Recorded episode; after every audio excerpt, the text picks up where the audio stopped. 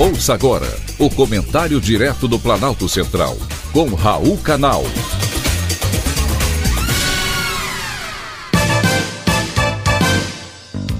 Queridos ouvintes e atentos escutantes, assunto de hoje: Boate Kiss, 10 anos.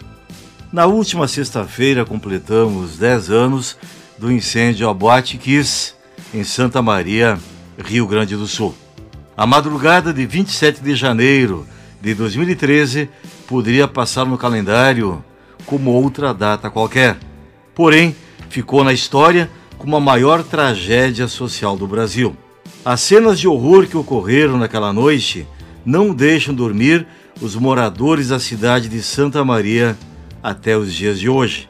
Foram 242 mortos e outros 636 feridos, muitos com sequelas permanentes e irreversíveis. Passados 10 anos, a madrugada ainda não terminou. Aquele dia jamais será esquecido enquanto não houver punição aos responsáveis, o que, a meu ver, é fácil, muito fácil saber quem são. A começar pelos integrantes da banda Gurizada Fandangueira, que utilizou dispositivos pirotécnicos como efeito visual no interior da boate.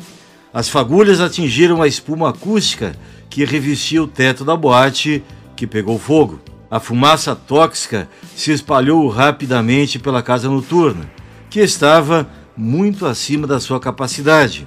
Outro culpado, o dono da boate. Assim que perceberam o início do incêndio, centenas de pessoas ficaram desesperadas e começaram a correr em busca de uma saída para a rua. Testemunhas afirmaram na época que seguranças da boate tentaram impedir a saída dos clientes, mais culpados. À justiça, os bombeiros que fizeram o primeiro atendimento da ocorrência disseram que muitas vítimas tentaram escapar pelo banheiro. Como o ambiente estava escuro, com o corte da energia e com a falta de sinalização, muitos confundiram o local com uma saída. Mais um culpado. Se os culpados existem, por que não foram punidos? Os quatro réus pelo caso chegaram a ser condenados em 2021.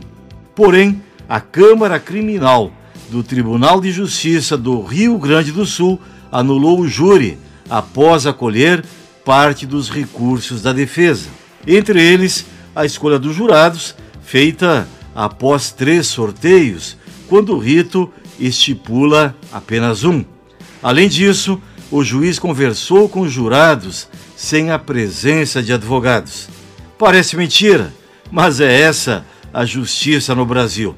Aqui ninguém é preso. Foi o que aconteceu com a anulação do júri. Possibilitou que os sócios da boate o vocalista e o auxiliar da banda que chegaram a ser presos fossem soltos imediatamente. Se porventura um papagaio houvesse morrido, haveria punição por crime ambiental. No Brasil, a vida de um papagaio vale mais do que a vida de 242 jovens seres humanos. Foi um privilégio mais uma vez ter conversado com você.